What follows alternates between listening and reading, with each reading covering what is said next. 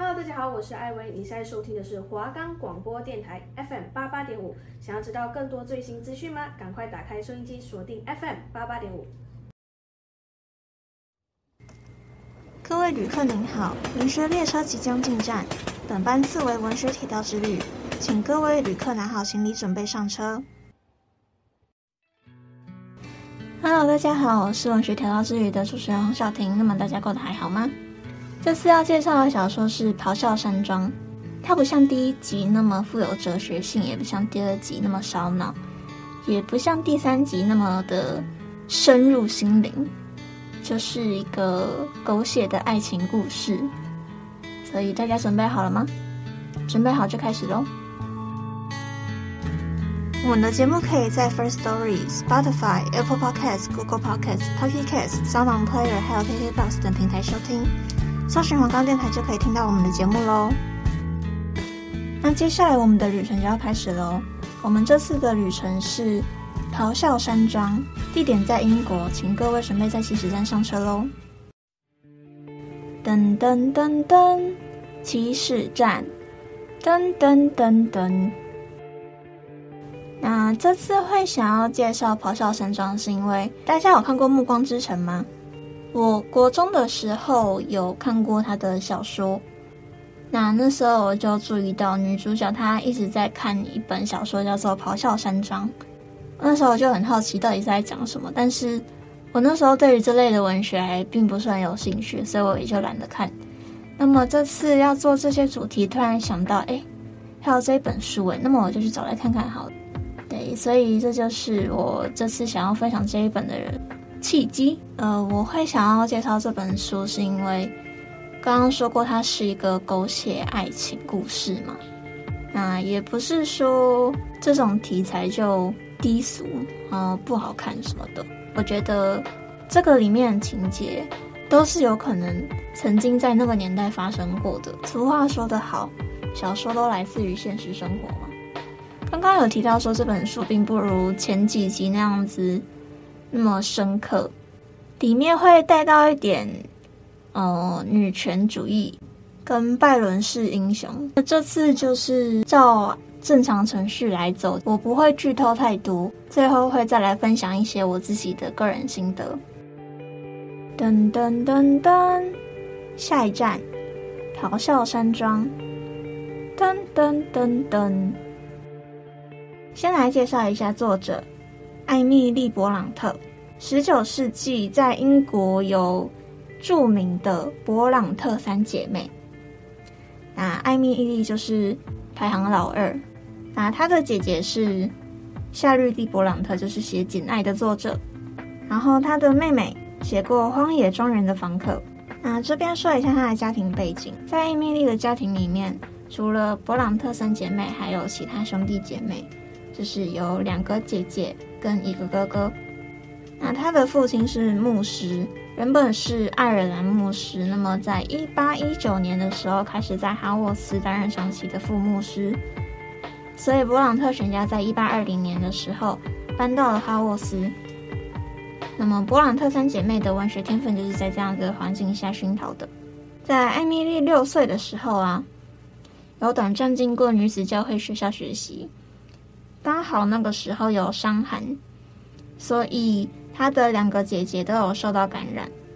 回家之后，他的两个姐姐就相继过世。在那之后，他们的父亲跟姨妈在家教导剩下的三个姐妹跟唯一的儿子。那么虽然说缺乏常规教育，但是好处是他们可以接触到更广泛的教材。其中他最喜欢的有华特斯·各特。拜伦、雪莱和英国南方杂志《Backwoods Magazine》。那么刚刚有提到他喜欢拜伦，拜伦就是那个拜伦式英雄的由来，等一下会再提到。那么在他二十岁的时候，曾经担任过老师，但是因为他的身体撑不住一天十七小时的工作时数和压力，所以隔年四月他就回家了。然后他待在家中处理煮饭、烫衣和打扫之类的家务工作。他还在家透过书本自学德文，还有练习钢琴。在二十四岁的时候，他陪着他的姐姐夏绿蒂一起去布鲁塞尔的一所女子学院。那他们计划要在时间内补好他们的法文和德文，为他们的开学做准备。然而，在这段期间，艾米丽她有九篇用法文写成的文章被保存至今。那因为他们表现太好了，学校方甚至牺牲掉原本的英文教室，让这两姐妹可以在学校再待半年。最后，因为他们的姨妈过世，所以他们回到哈沃斯。那么，他们尝试在那边开学校，但是没有办法招到学生。在一八四四年，也就是他二十六岁的时候，他总整理他过去完成的所有诗，然后把它誊写进两个笔记本里面。在隔年秋天，夏绿蒂发现了笔记本，并且坚持要出版这些诗。艾米丽因为她的隐私被侵犯了，所以大发雷霆，便拒绝。这些诗有的被标记是贡戴尔的诗，但是其他的并没有被标签。那事情会有所缓和，是因为安妮她拿出她的手稿，并且跟夏绿蒂说，她其实也有私底下在写这些诗。同样作为贡戴尔故事的合著者，安妮和艾米莉后来习惯念出自己贡戴尔的诗给对方听，而且为了保有他们的隐私，这件事夏日记并不能参与。在这个时期，艾米丽写出她其中最有名的诗《不懦弱的灵魂是我的》。这大概就是艾米丽对于侵犯隐私那件事的答案，也是她从她个人转变成为一个出版作者的过程。她其实是一个非常神秘的人物，因为她的孤独和孤僻的天性，所以她的资料其实相当稀少。她除了家人以外，在外面并没有结交任何朋友。她最亲近的朋友就是妹妹安妮。夏日蒂曾经在艾米丽死后写过关于她公开的短文，但是夏日蒂并不中立。有一个学者史提维戴维斯相信夏日蒂在事后的写作里面曾经刻意的掩饰一些事实，因为他自己也惊讶于艾米丽的种种，甚至可能质疑他妹妹的精神状况。所以在艾米丽死后，他曾经改写过她的角色、历史和诗，变成更为容易被接纳的版本。在一八五零年《咆哮山庄》第二个版本的序言，夏绿蒂曾经写过：“我妹妹生性离群索居。”环境条件也助长了她孤僻的倾向。除了去教堂和到树林散步，她几乎很少踏出家门口。除了少数的例外，就算她感觉到周遭的人是亲切和蔼的，她不会想要与他们交流，也不想要经历与他们的相处过程。但是她很了解那些人，她知道他们处理事情的方式，他们的语言和他们的家庭故事。他也可以很有兴趣地聆听他们的事迹。甚至他自己也可以很具细靡遗、很有画面又很准确地叙述他们的故事，但和他们一起的时候，他就会变得沉默寡言。艾米莉不善交际与非常害羞内向的天性曾经被多次提到。有人写过，他人性中温暖、关怀的面相，通常只在他深爱的大自然和动物面前显露。文学报道也有过类似的描述，就是他喜欢庄重、严肃的荒野。还爱所有野性自由的生物和事物。评论家们也证实，他对荒野的爱很明白地表露在《咆哮山庄》里面。在一八八六年的报纸上，他们以胆怯与斯巴达式刚勇的特殊混合体总结艾蜜莉的人物性格。上面写道：她极度的害羞，但物理上却不畏惧得令人出乎意料。他热爱的少数的几个人，都是拥有热情，可以自我牺牲。奉献心怀的人，面对其他没有这项特点的人，他也是理解且原谅的。但一旦面对是他认为的责任，他会用保持一种最刻苦、坚韧不拔的心态看待自己，一刻都不允许偏离的轨道。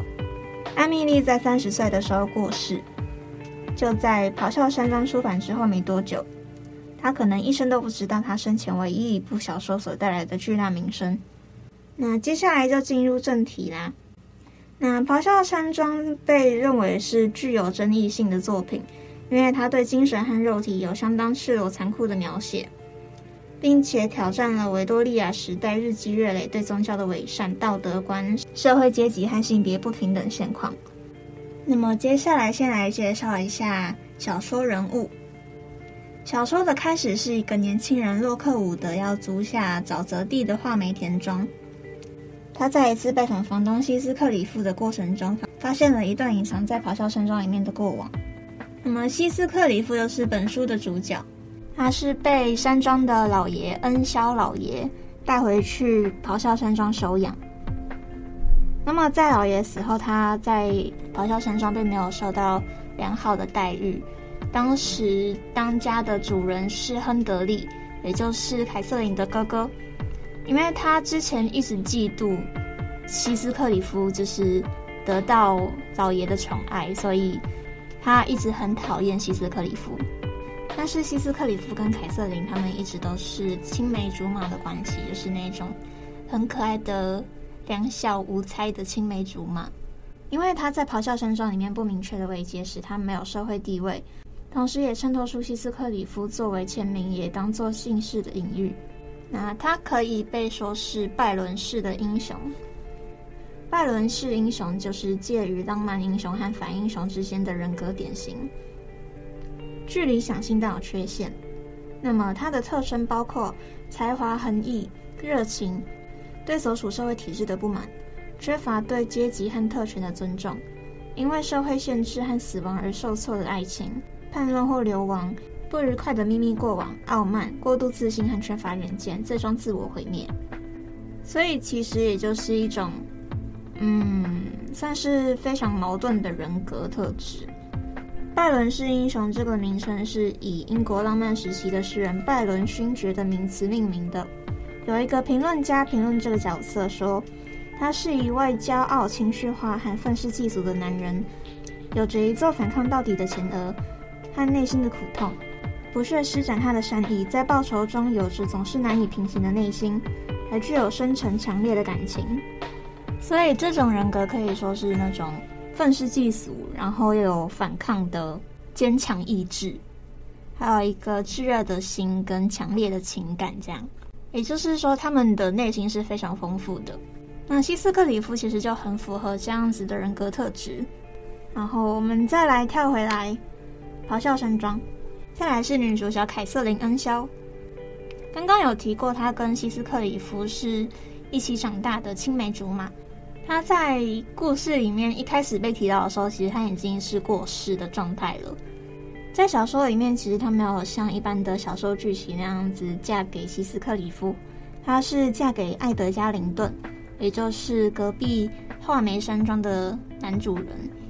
那西斯克里夫那时候，因为他是吉普赛人，然后又因为他的地位问题，所以他能够给凯瑟琳的，他只有爱情，他没有面包可以给他，所以凯瑟琳她为了一些考量，所以嫁给了艾德加林顿。但是小说里面他是说，她嫁给艾德加林顿是为了帮助西斯克里夫，就是一个 非常愚蠢的决定，然后。这里面有一个角色是所谓的旁观者，他叫做纳莉·迪恩，他是咆哮山庄里面做了很久的仆人，跟凯瑟琳他们是如同兄弟姐妹这样子一起长大的。他在凯瑟琳答应艾灵顿的求婚那一天，凯瑟琳来跟他说，他一直很犹豫这样子的决定到底是不是对的。而那个时候很狗血的是，其实西斯克里夫正在后面偷听，纳莉那时候就开始跟他打太极，说。哦，你觉得怎样？那就是好啊。哦，你喜欢他哪里呢？哦，那你觉得这样子那就凯瑟琳就很像那一种一直在犹豫要不要跟男朋友分手的那一种女生，就是一直说什么，嗯、我觉得这样子不好，可是又怎样怎样。然后男友说，哦，那你就这样啊。然后凯瑟琳又会说，啊，可是又怎样怎样，就是那种很烦的女生，你知道吗？然后那时候。娜丽就直接点出一点说：“你有想过这样子可能会导致西斯克里夫跟你的离别吗？”然后凯瑟琳就说：“哈，这样子会导致我们离别的话，那我绝对不要。”所以他当天就很后悔。但是在娜丽点出这一点之前，西斯克里夫已经走了，所以他就只有听到凯瑟琳他为了面包而不要西斯克里夫的那一部分。好，话题有点扯远了。那么，凯瑟琳嫁给艾德加林顿的决定，隐喻着唾弃自然、服从于社会文化的选择。她的人物性格是在女权主义里面一个非常经典的范例。就是在现代来说，我们这些读者看她的决定当然是非常愚蠢的。但是以她那个时候、她那个环境来说，选择艾灵顿也是她唯一能够往上爬的机会。他是一个在封闭的环境长大的，他理所当然的不会想到说他可以自立自强，然后用自己的力量去帮助西斯克里夫。他当时想的是，他嫁给艾灵顿之后，他就有钱财、有那个权力、有那个力量，去帮助西斯克里夫往上爬。但是他也没有想过西斯克里夫的感受啊。再来就是艾德加·林顿，那么他是住在画眉山庄，是林顿家的长子。他跟西斯克里夫是完全不同的两个角色，所以他们两个算是互看不顺眼了，因为毕竟是情敌嘛。凯瑟琳其实在他面前展现出那种骄傲蛮横的行为，虽然说是不小心的，但是艾德加他那时候因为这件事情冲击很大，他甚至曾经因此不想要再跟凯瑟琳接触。但是又因为凯瑟琳的苦苦哀求，所以他还是留了下来，并且跟他求婚。只不过其实凯瑟琳她是个人物啊，她的个性虽然是骄傲蛮横的，但是你不会因此而讨厌她。她那时候被艾德加撞见那个画面，其实也是因为娜丽这个角色其实是也是非常火爆、非常呛的，所以凯瑟琳其实很想跟他吵起来。那刚好被艾德加撞见，所以艾德加就开就是会误会说。他就是一个非常骄傲蛮横的人，但是他还是很喜欢他。接下来是伊莎贝拉·林顿，也就是艾德加的妹妹。她和书中的其他角色好像只有形式上的关系。她无视凯瑟琳的警告，对希斯克里夫抱有浪漫的幻想，所以作为不知情的人就被卷入希斯克里夫报复艾德加的策划内容之一。接下来就是希斯克里夫和他结婚，但是家暴他，然后恶言相向这样子。怀孕的时候，她跑去伦敦，并且产下了她的儿子小灵顿。因为她受的苦，还有被丈夫虐待，随后出走的情节，所以有些评论家，特别是女权主义者哦，他们认为在《咆哮山庄》中，伊莎贝拉是真正的悲剧式浪漫女英雄。再来，亨德利恩肖，他是凯撒琳的哥哥，他爸爸还在世的时候，因为欺负西斯克里夫，所以被他爸爸赶出家门。叫他去念大学，然后几年之后啊，他爸爸去世了，然后他就带着一个女生叫做法兰西斯回来，就是他的老婆。可是法兰西的身体并不好，所以他在凯瑟琳大概十几岁、十六岁的时候吧，就过世了。法兰西斯过世之后啊，亨德利开始酗酒，然后滥赌，然后对其他人都很火爆。他还有一个儿子，叫做哈雷顿。最初是由娜丽抚养。哈雷顿这个角色啊，我曾经发生过一件事，就是亨德利在酒醉之后，他想要抱抱哈雷顿，就是做一些诶父子间的互动这样子。但是因为他已经喝酒了，然后他喝酒之后会变得很暴力，他甚至还会拿枪对着人，所以娜丽都会提前把子弹取出来。然后那一次，他在跟娜丽争夺哈雷顿的时候，不小心把哈雷顿给丢下窗台，然后那时候刚好被西斯克里夫捡到，所以亨德利那时候就是对西斯克里夫的态度稍微减缓，对，就是有过这样子的一个情节。然后哈雷顿在长大之后，因为西斯克里夫他要报仇的关系，所以被养的。对于自己是恩肖家族的身份是很骄傲的，但是他同时又是个粗俗下流的仆人这样子。然后他的存在其实很常让西斯克里夫想起凯瑟琳。再来，凯瑟琳·林顿，她是凯瑟琳恩肖和艾德加·林顿的女儿。她是一个开朗的女孩，对于父母的过往其实并不知情。艾德加对她保护有加。所以让她变成一个有点骄纵的女孩子。再来，小林顿，林顿西斯克里夫，他是西斯克里夫和伊莎贝拉的儿子啊。他个性软弱，个性其实蛮像他爸爸的，但是就是缺了那一个惊天动地的爱情。他在西斯克里夫的安排下娶了小凯瑟琳，但是因为他身体不好，所以很早就过世了。所以，小凯瑟琳在故事开头的时候就是以寡妇的身份出现的。最后一个就是我最讨厌的角色约瑟夫，他是一个在咆哮山庄做了六十年的仆人，个性相当的严厉死板，那自以为是一个有道德的基督徒，但其实他缺乏真正的善意和慈爱，就是。他是那一种非常尖酸刻薄的人，然后常常会讲一些酸言酸语，或者是编造一些谣言，让亨德利对希斯克里夫和卡萨琳做出一些惩罚。他在里面可以说是讨厌里面的所有人物吗？这是一个非常愤世嫉俗，然后又自以为是的人。那么，《咆哮山庄》这一本书是英语文学中的三大悲剧之一。英国作家毛姆曾经说：“咆哮山庄的丑恶与美并存，而他所表达的力量也是一般小说家难以企及的。”我不知道还有哪一部小说其中爱情的痛苦、迷恋、残酷、执着，曾经如此令人吃惊地描述出来，并且推崇《咆哮山庄》为世界十大小说之一。那我一开始就说过，这个故事虽然说是狗血，但是它确实在那个年代是很有可能发生过的。毕竟还是要再讲，小说情节都来自于生活。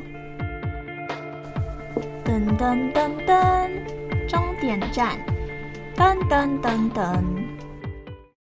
接下来来到我的心得环节。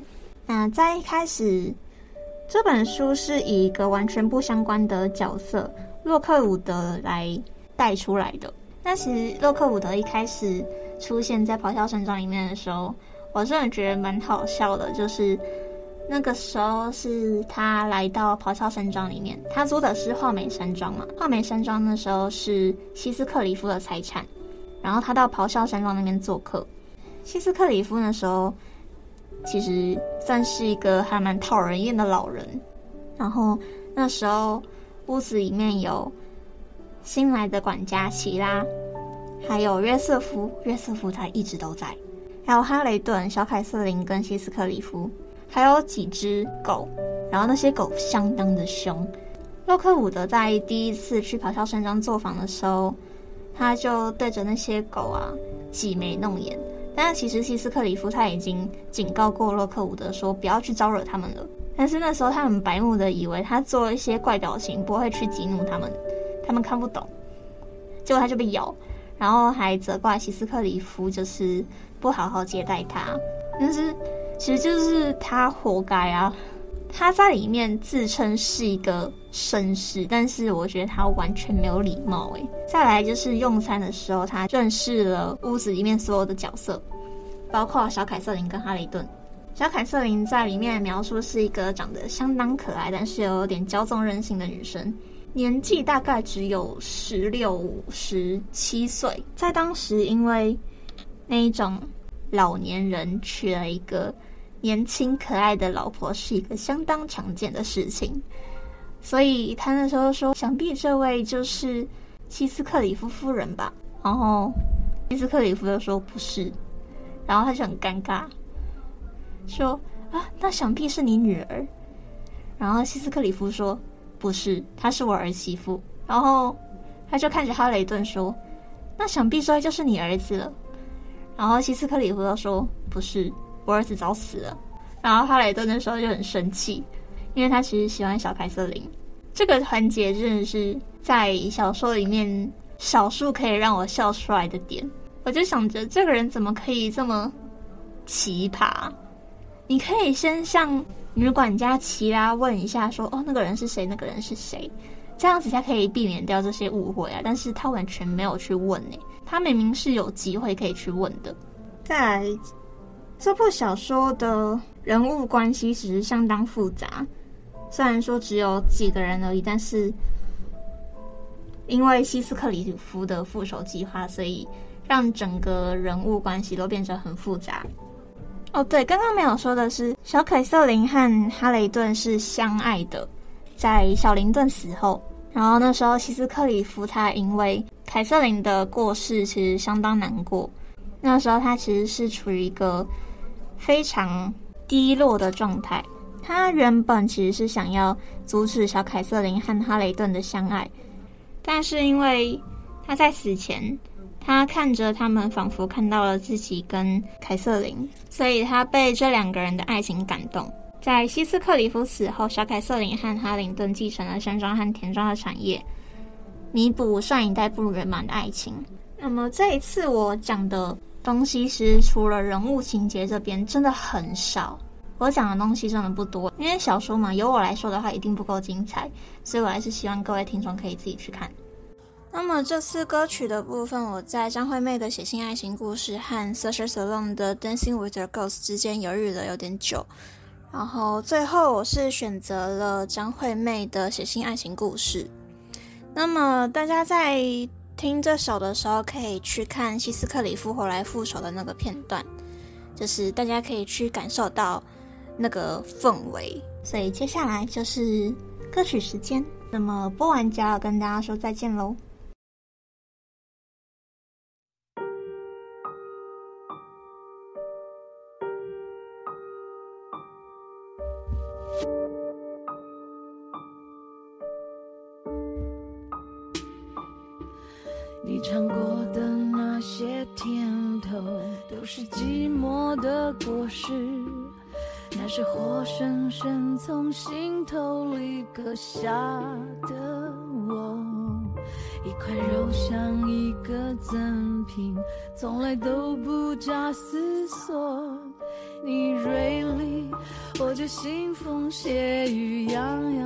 passada